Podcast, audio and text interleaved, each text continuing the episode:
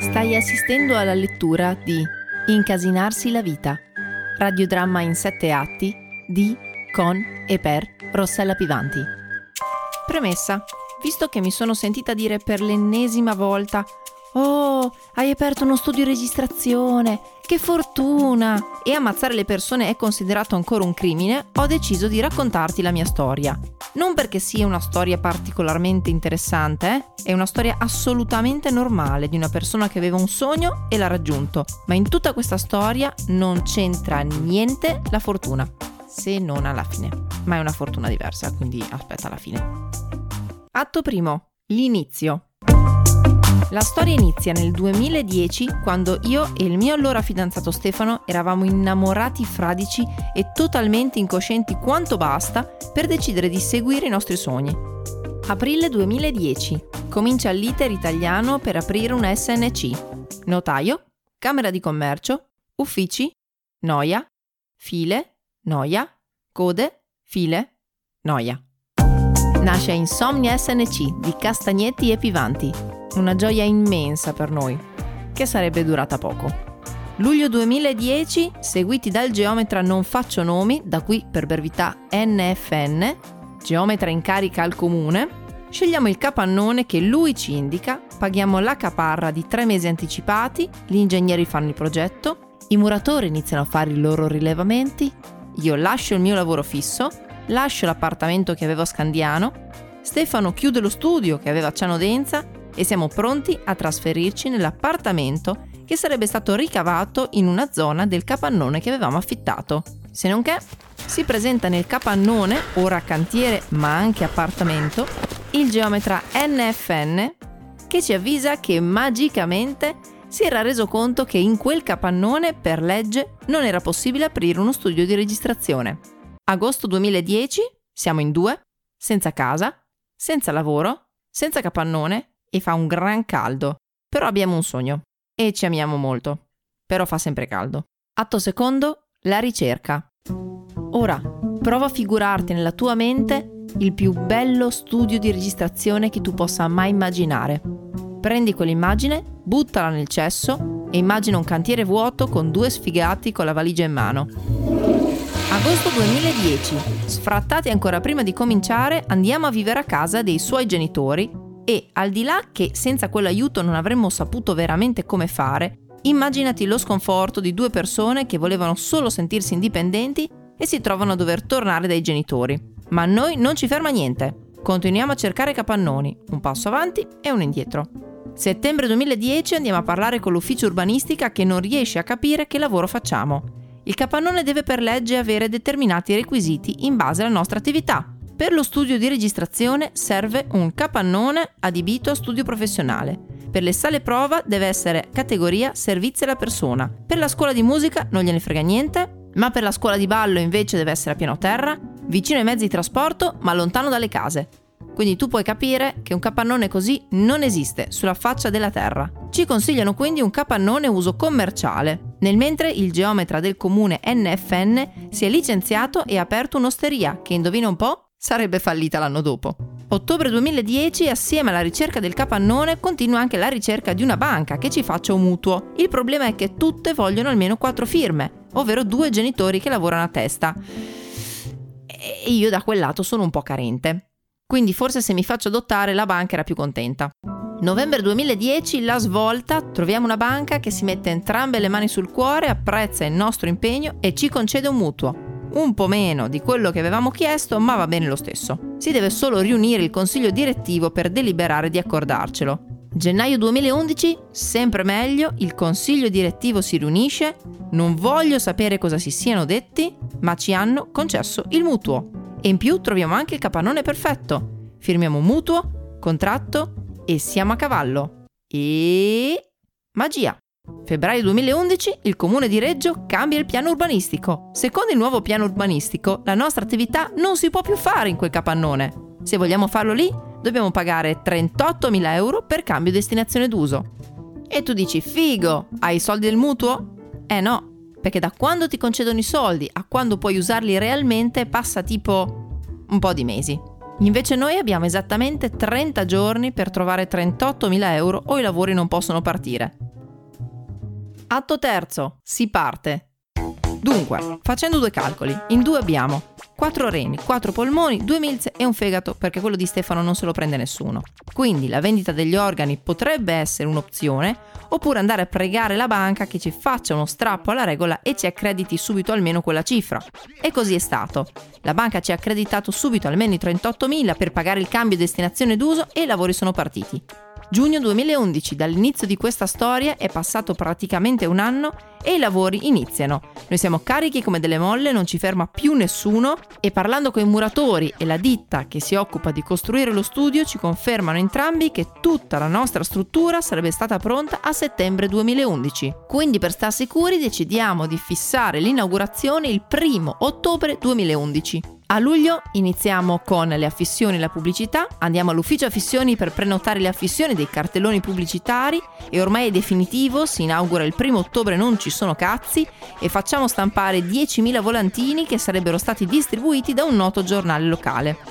Settembre 2011. Manca meno di un mese all'apertura dello studio, la ditta costruttrice ci fa sapere che ha avuto dei ritardi e lo studio e le sale prova non saranno pronti per almeno altri sei mesi. Il giornale che doveva distribuire tutti i nostri volantini ha avuto un problemino. Il ragazzo delle consegne ha un amico che ha un piccolo studio di registrazione in casa e per non fargli un dispiacere ha buttato nella spazzatura tutti i nostri 10.000 volantini. Quindi ora abbiamo non uno ma due problemi. P1. Dobbiamo inaugurare uno studio che non esiste. P2. Nessuno lo sa, tanti volantini non esistono più.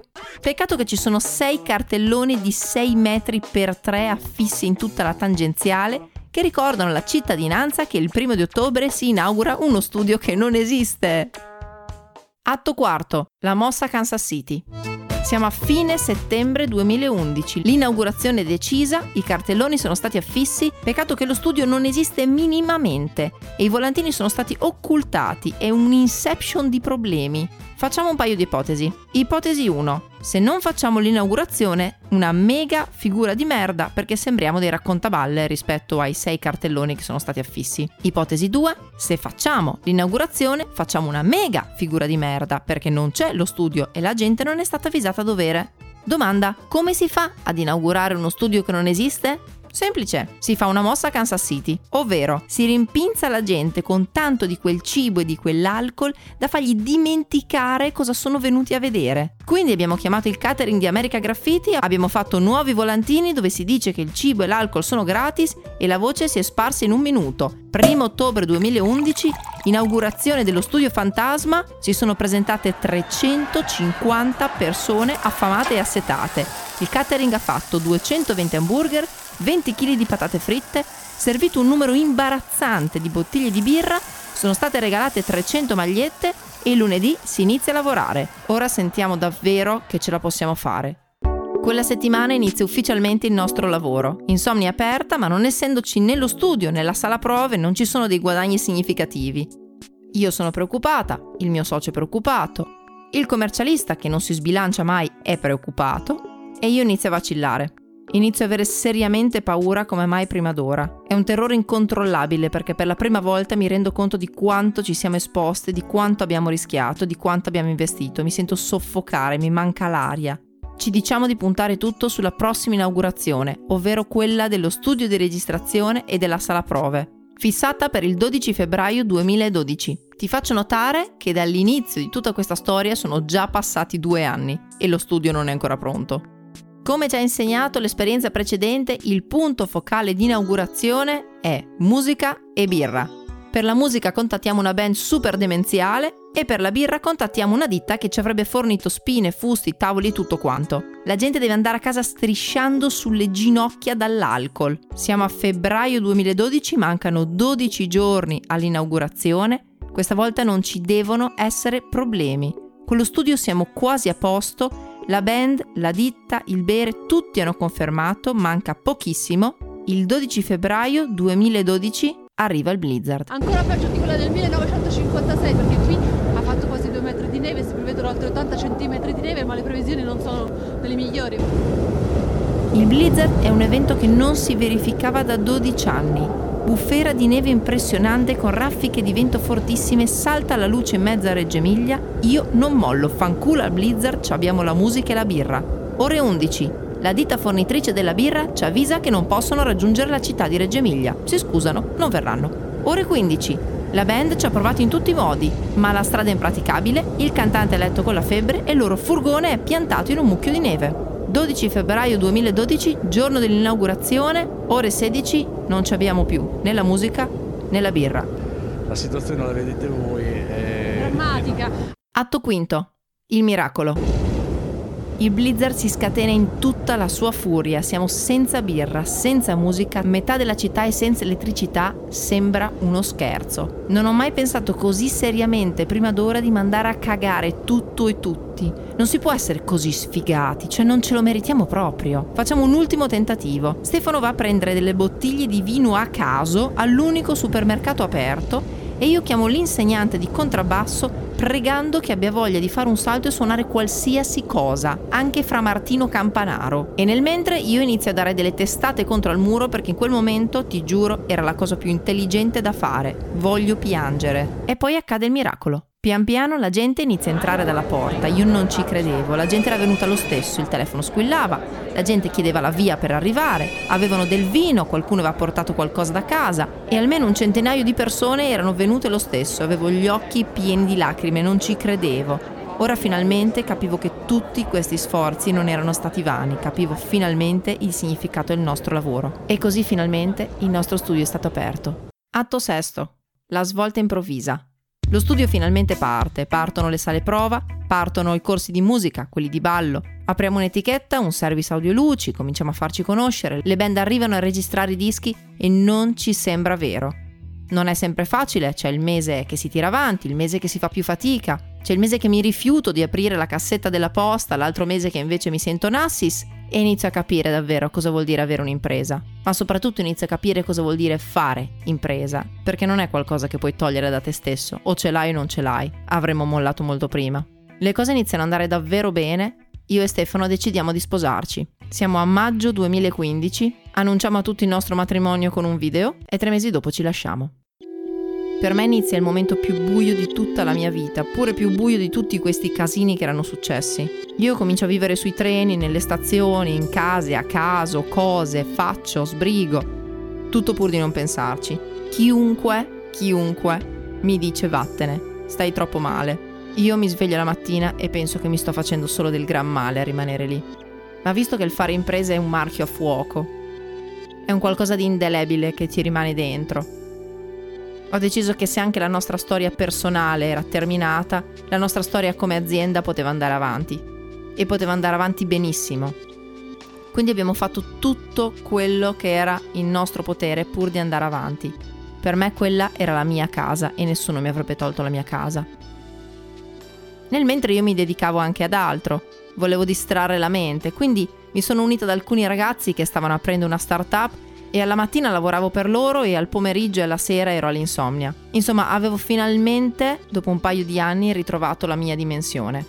L'insomnia stranamente va anche meglio nel momento in cui abbiamo separato il lato personale da quello professionale. E Fortune, questo è il nome della startup, mi sta dando grandissime soddisfazioni. Entriamo all'interno di un programma di accelerazione portato avanti da Lewis Labs, che è il più grande incubatore di startup in Italia. Veniamo periodicamente insultati finché non diventiamo delle macchine da guerra. Il 29 maggio 2018 arriva la risposta che noi di Fortune avevamo aspettato da mesi.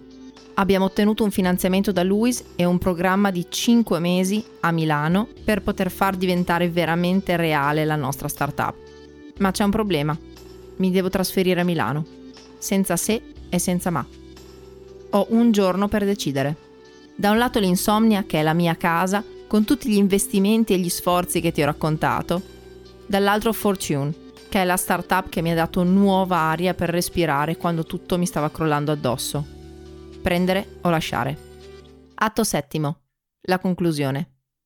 il 29 di maggio tutto il team di Fortune si trova nei locali di Insomnia Studios, bizzarra questa cosa, no? Per decidere cosa fare. Ognuno singolarmente deve dare la propria adesione.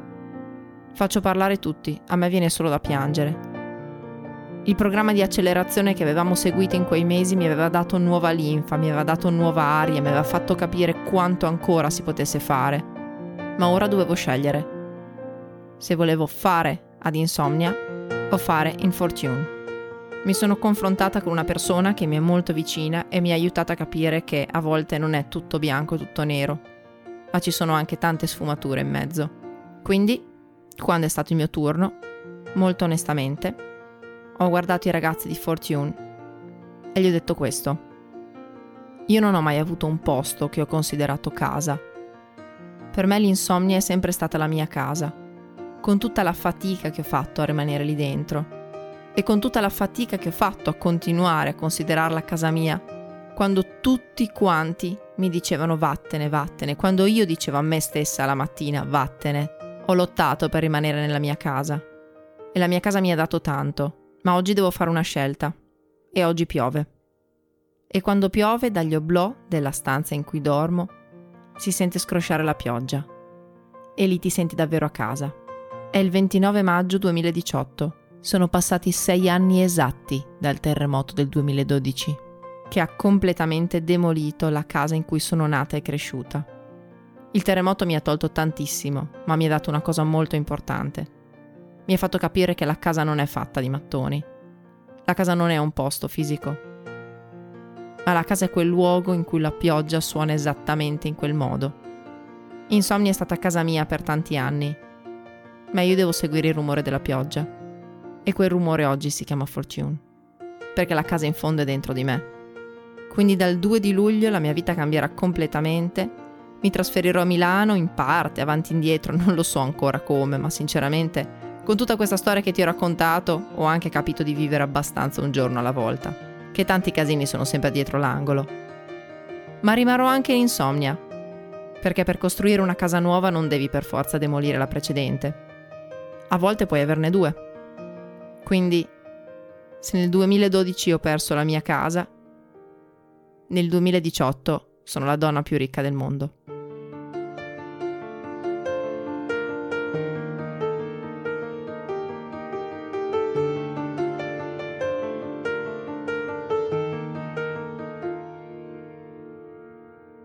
The story you are about to hear is true. Only the names have been changed. Only the names have been changed.